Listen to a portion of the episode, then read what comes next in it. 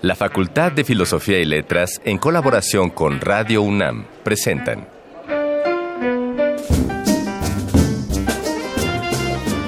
Lecturas de pasillo y debates de jardinera. Pensamientos de biblioteca y encuentros de ludoteca. Cátedras extraordinarias fuera del aula.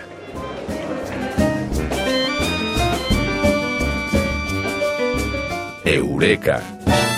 Un programa con filo, Sofía y letras.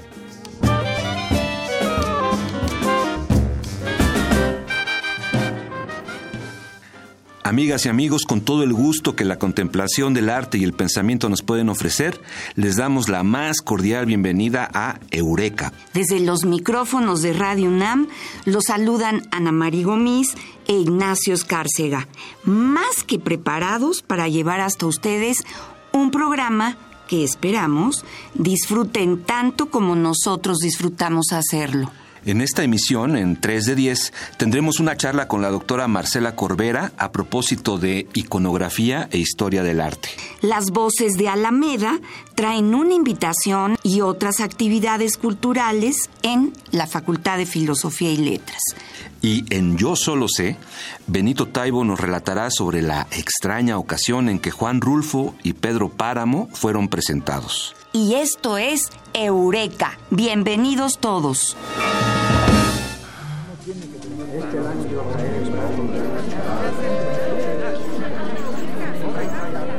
Las palabras que edificaron nuestro presente.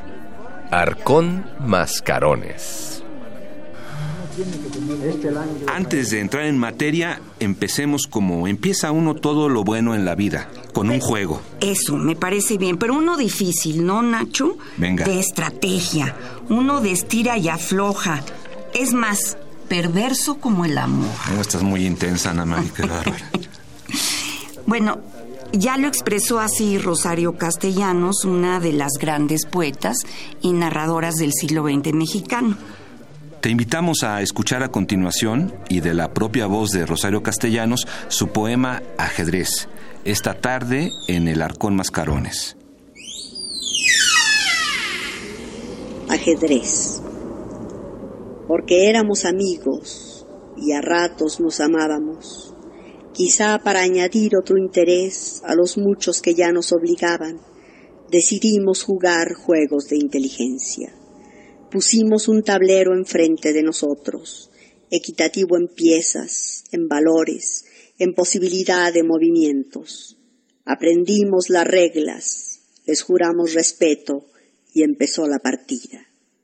Henos aquí, hace un siglo, sentados, meditando encarnizadamente cómo dar el zarpazo último que aniquile de modo inapelable y para siempre al otro.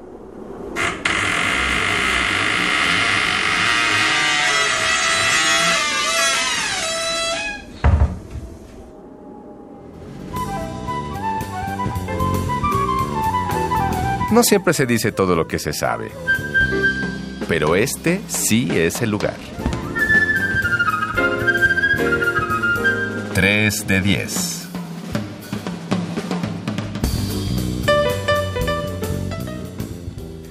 Pues le damos la bienvenida en Eureka, nada menos que a Marcela Corbera, que es profesora de la Facultad de Filosofía y Letras, especialista en iconografía e historia del arte, amante de los museos y de la música. Fíjate, Ana Mari, que cuando yo hace unas semanas le hablé a, Marcela de este programa y la, la invité, me decía ella a manera de advertencia, lo mío, lo mío es la imagen. Entonces creo que estaría muy bueno arrancarnos por ahí, que, que Marcela nos hable de su relación con la imagen y de su relación con las aulas de, de la facultad. Ay, me parece muy bien. ¿Cómo te relacionas con la imagen, Marcela? ¿Cómo es tu acontecer diario en la Facultad de Filosofía y Letras? Muchas gracias antes que nada por su invitación. Estoy muy contenta de estar aquí y de saber que la facultad va a tener este espacio en Radio Universidad. Bueno, efectivamente lo mío es la imagen. Siento que me marcaron mucho algunos profesores de la, de la, facultad, ¿no? Siempre ocurre, los buenos profesores marcan mucho la línea que siguen los alumnos. Y una de las grandes maestras que tuve fue Juana Gutiérrez, con quien tomé arte del Renacimiento. Pero independientemente de eso, o sea, siempre me ha fascinado reconocer lo que veo, ¿sí? Y de hecho, por otro lado, me frustra casi diría no no reconocer lo que veo. Es muy difícil no obviamente en un mundo tan variado reconocer lo mismo a un personaje digo de la Rusia zarista que lo que significa una estela maya. Entonces obviamente uno se dedica a imagen hasta cierto punto en ámbitos reducidos. Pero yo empecé con esto de la imagen porque también otro de los profesores de la facultad que me marcó mucho fue el doctor Antonio Rubial, con quien estudié Nueva España. Entonces, lo mío originalmente, bueno, mucho, durante mucho tiempo ha sido la Nueva España. Pero como me gusta tanto el arte, empecé a estudiar arte de ese periodo. Entonces, el arte, bueno, pues obviamente representa historias que se contaron ¿no? Fueran este, de la naturaleza, que fueran muchísimas veces. También hay arte, obviamente, no bueno, pues que no tiene que ver con historias, puede ser un retrato, puede ser este, un paisaje, pero reconocer historias me parece fascinante. Entonces, desde hace ya muchos años, dos de las materias que doy en la facultad que me gustan mucho se refieren a arte religioso a partir de justamente el arte virreinal, que es, bueno, prácticamente por definición arte religioso y doy una clase de mitología clásica y artes plásticas ¿no? En la que veo pues a todos los dioses del Olimpo, diosesillos menores y demás, cosa que es fascinante. Y bueno, o sea, creo que detrás de esto tenemos como los dos grandes sostenes de la cultura occidental, ¿no? El mundo por un lado judeocristiano y por otro ¿no? el mundo greco-romano.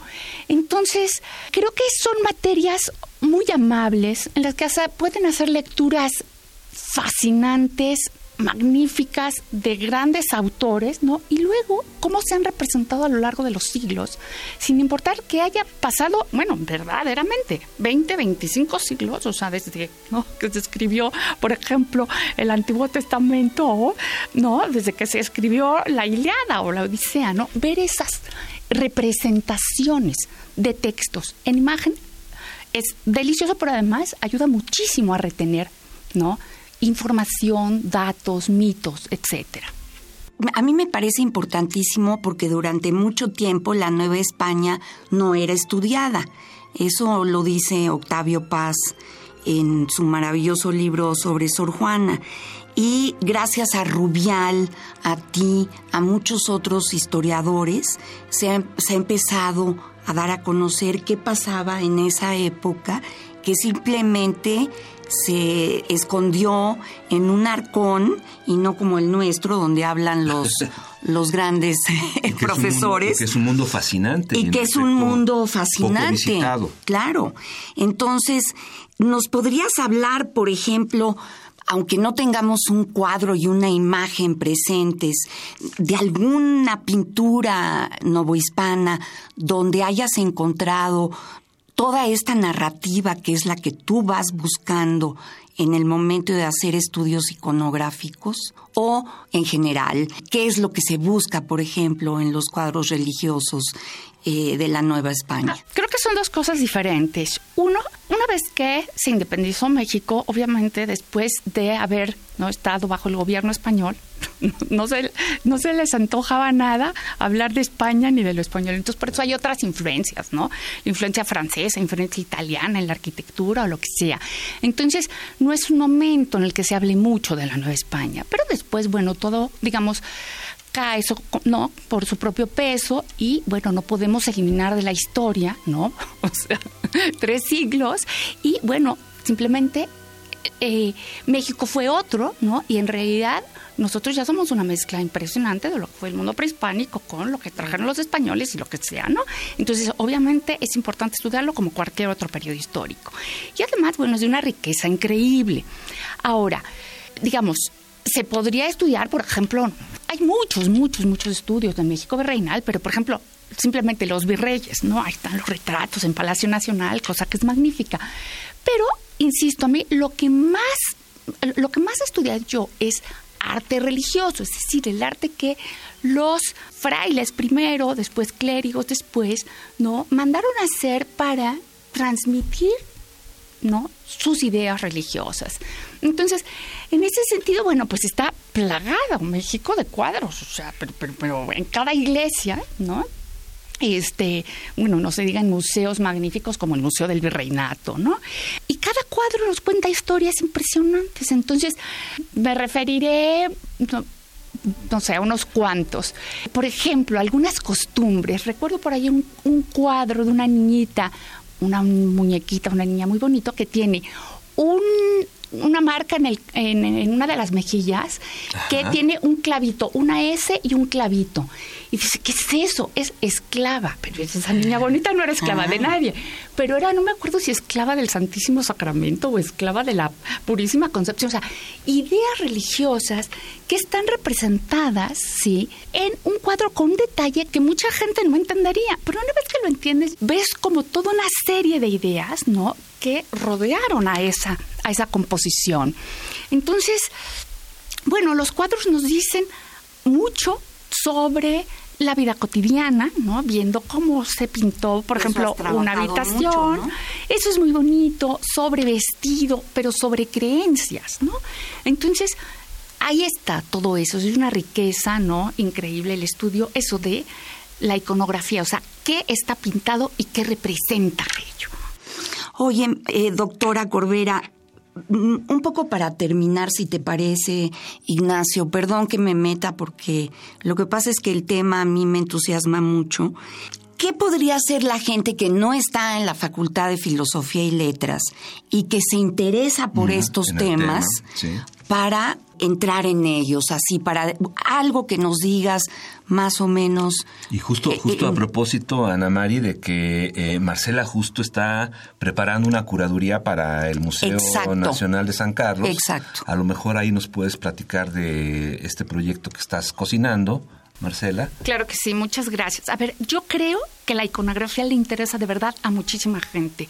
De hecho, no sé qué tanto me puede extender, pero... tú con confianza. Gracias.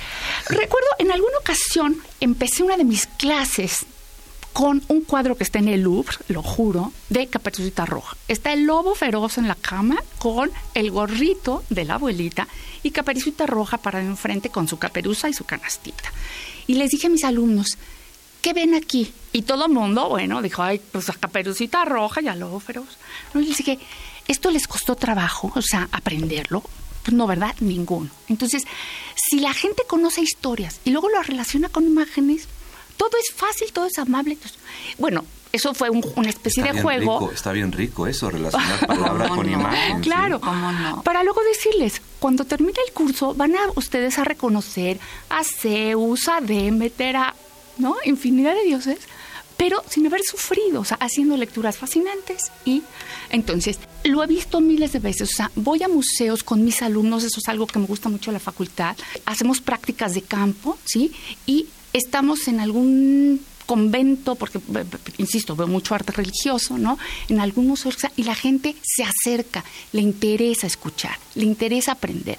Pero además la gente muchas veces sabe cosas que no sabe que sabe, ¿sí?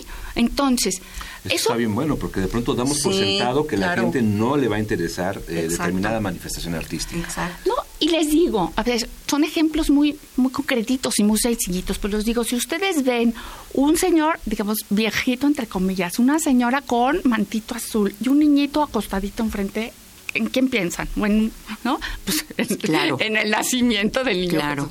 Bueno, la gente se fascina cuando ve que no solo puede reconocer eso, sino que puede reconocer un montón de imágenes más. Ahora, yendo a la curaduría de la exposición que me tiene encantada y muy ocupada, esto va a ser en el Museo de San Carlos en octubre del 2018, una exposición sobre el Antiguo Testamento. Es a ver, creo que es importante porque aun cuando he repetido aquí un par de veces que el arte virreinal fue en buena medida arte religioso o casi en su totalidad, casi todo el arte fue cristiano, es decir, hablaba de Cristo, de la Virgen, de los santos, etcétera, ¿sí? Pero para atrás, ¿qué pasa? ¿Sí? Yo de eso no sé nada. Ah, bueno. Pero Qué horror. Es que no, claro que sí sabes, Ana María. la cuestión, en este momento. claro. la cuestión es que sí sabes. Entonces, todo el mundo conoce la historia de la creación del mundo, de la expulsión del paraíso, del diluvio universal. Le suena el rey David, le suena Sansón, en fin, todas esas historias que hemos escuchado o leído, las vamos a ver ahora en imágenes. Entonces estoy segura de que a la gente le va a llamar la atención. O sea, entonces simplemente va a no atar cabos. Lo que conozco, digamos, por la letra, por la palabra, lo voy a ver ahora en imágenes. Entonces es algo, un proyecto que me tiene muy, muy contenta. Es un, es un camino poblado de, de idas y vueltas. Entonces me llama mucho la atención porque me estaba acordando ahora escuchando a Marcela de una película del Indio Fernández que se llama Enamorada. Ay, sí, en claro. donde en una, en una iglesia nada menos que en Cholula, resulta que está hablando el jefe revolucionario que es Pedro Armendáriz, con el cura de esa iglesia, que es el, lo hace Fernando Fernández, y se ponen a hablar de, de arte virreinal, se pueden hablar de un pintor que se apellida Juárez, tú has de saber más de a quién se refieren. Bueno, fue una Pero- familia, sí, Sí, de varios bueno, pero justo después de haber visto esa película, esa escena, es que yo me fui a ver, a investigar sobre el, el pintor este del que hablaba, ¿no? O sea que hay que Justo volver a ver. Sí, bueno, es que Enamorada. hay que ver enamorada y enamorarnos, ¿no? De Sí. todo esto que está investigando, investigando Marcela. No sé si todavía tenemos tiempo, pero Ya, ya nos tenemos Ay, que ir yendo, pero pena. quizá decíamos al inicio que, que Marcela es amante de los museos y de la música. y que nos trajo muy buenas rolas, nos trajo ¿no? unas rolas muy buenas, provocadoras, algo oscuras, porque nos dijo que no está nada sencillo conseguirlas, pero bueno, aquí en Radio UNAM van a hacer lo imposible para que nos acompañen aquí en el, en el marco de la entrevista. Pero, ¿por qué no? Le pedimos a Marcela que nos recomiende una rolita para cerrar la entrevista que tenga que ver con todo lo que nos ha estado compartiendo. Ah, pues Nos parece muchas muy bien. gracias nuevamente. También me encanta hablar de esto. Hay un cantante, Philip Jaruski, que me fascina y que tiene no un repertorio amplísimo, pero entre las obras que tiene grabadas, que son muchísimas, hay obras de Nicola Pórpora. Eh, y eh, Nicola Pórpora ha hecho mano en sus composiciones mucho del mundo clásico, ¿no? De la mitología. Entonces hay una ópera que se llama Polifemo, que hace referencia a un cíclope, ¿no? Que está enamorado de una ninfa de los mares, Galatea, y celoso porque Galatea prefiere, ¿no? A un pastor, un humano, un vil humano, dado que Polifemo es hijo de un dios, ¿no? Decide matarlo. Pero Galatea le pide a Zeus, ¿no? Júpiter, que le devuelva a su amado y lo, lo regresa a la vida, pero además le da la, la inmortalidad. Entonces es un área hermosa en la que este pastor le da las gracias a Zeus de, bueno, de su intervención, obviamente. Entonces son cosas hermosas que además complementan, o sea, particularmente me fascinan, pero complementan las clases, ¿no? Entonces, insisto, son temas que son universales, ¿no? Han fascinado a la gente desde que aparecieron, digamos, siglos atrás, y luego la gente sigue componiendo música, ¿no? Haciendo cuadros, etcétera, etcétera. Entonces, espero que disfruten Alto Jove. Muchas gracias. muchas lo vamos gracias. a escuchar con enorme atención. Pues muchas gracias Marcela por habernos acompañado y estén ustedes pendientes de nuestras próximas entrevistas, de las siguientes emisiones de Eureka y por acá nos seguimos viendo. Por acá nos seguimos viendo y fue un placer tenerte, doctora Corbera. Pues igualmente, disfruté mucho la plática con ustedes. Mil gracias. Hasta pronto.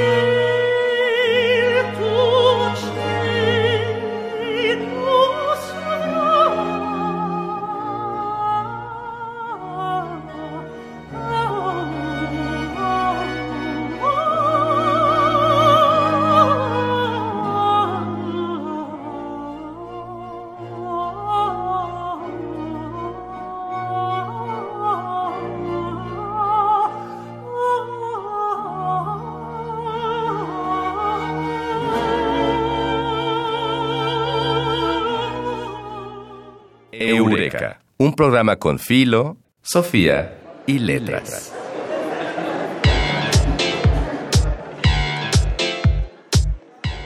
Voces de Alameda, tu agenda radiofónica de la facultad.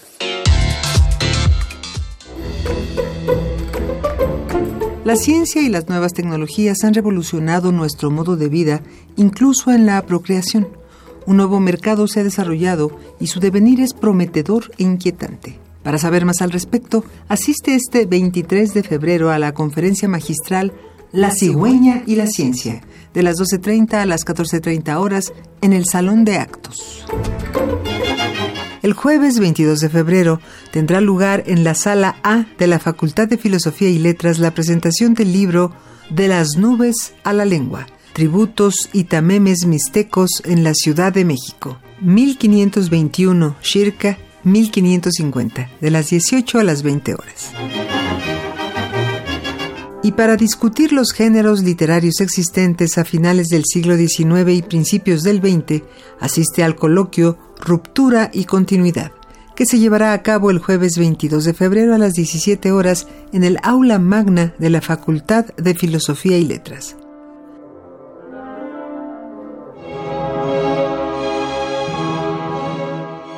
Para finalizar les dejamos nuestra recomendación literaria. Filósofos después de Freud. Analiza la influencia del psicoanálisis freudiano en la obra de varios filósofos quienes, influenciados por el austríaco, realizaron una crítica de la cultura, así como de los compromisos ontológicos de la tradición filosófica occidental. Filósofos como Benjamín Adorno, Ortega y Gasset, Riquet, Gadamer y Derrida, entre otros, fueron analizados por diversos especialistas con la intención de explorar nuestros horizontes y modos de comprender el mundo, así como dilucidar otros discursos, ya sean científicos, literarios, artísticos o psicoanalíticos. Filósofos después de Freud es una publicación de la Facultad de Filosofía y Letras coordinada por la investigadora Rosaura Martínez Ruiz.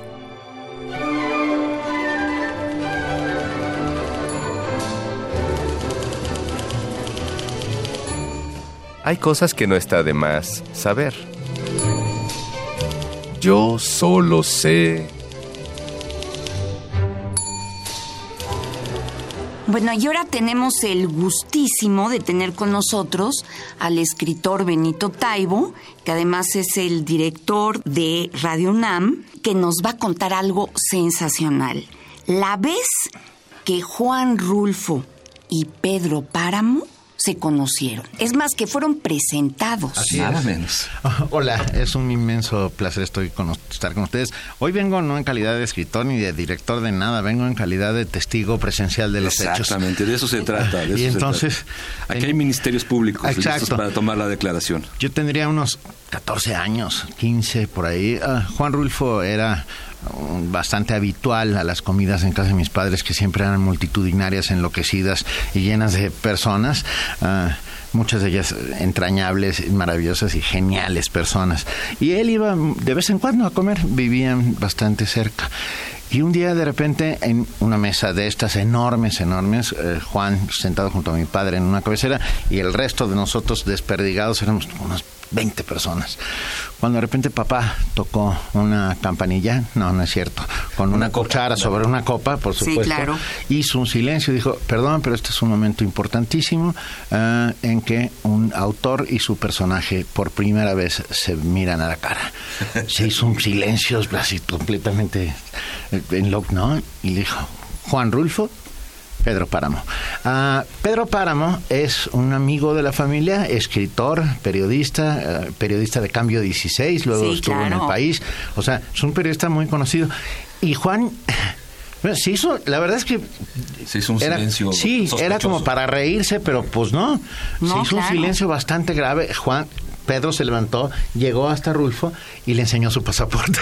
para que, para que no, es broma. No es broma. y entonces ya Juan se rió mucho y lo único que atinó a decir, es súper tímido, Juan. Súper tímido. Súper tímido. Y en voz muy bajita le dijo, no estarás casado con Susana San Juan. Ay, qué bonito. Ah, se, dieron, Se, dieron un abrazo y, bueno, después eh, Pedro entrevistó un par de ocasiones a, a Juan Rulfo. Esta es la, historia, pequeñísima pues historia que quería contar. Pequeña y estupenda. y tu padre, gran escritor, Paco Ignacio Taibo. Y una gran persona. Uno. Sí, uno. También el otro es bastante bueno. No, lo sé, pero estamos ahora hablando de tu padre. bueno, pues ha sido una anécdota más que propicia para nuestra sección Yo Solo Sé. Muchas gracias a Benito Taibo. Un abrazote. Estimada audiencia, esto ha sido todo por nuestra parte. A nombre de toda la producción, queremos agradecer su escucha y su compañía. Ojalá puedan acompañarnos en la próxima emisión de Eureka, un programa con filo, Sofía y letras. La investigación corrió a cargo de Dayanara Nogués. Asistente de producción, Carmen Sumaya. Guión, el gran muerde lenguas, Mario Conde. Operación técnica, Francisco Mejía. Y la producción, a cargo de la muy genial Silvia Cruz Jiménez. Nosotros somos Ana María Gómez e Ignacio Escárcega y esto fue Eureka. Muchas gracias y hasta la próxima. El tiempo vuela cuando el pensamiento se divierte. Nos escuchamos la próxima semana. Eureka. Una producción de Radio UNAM.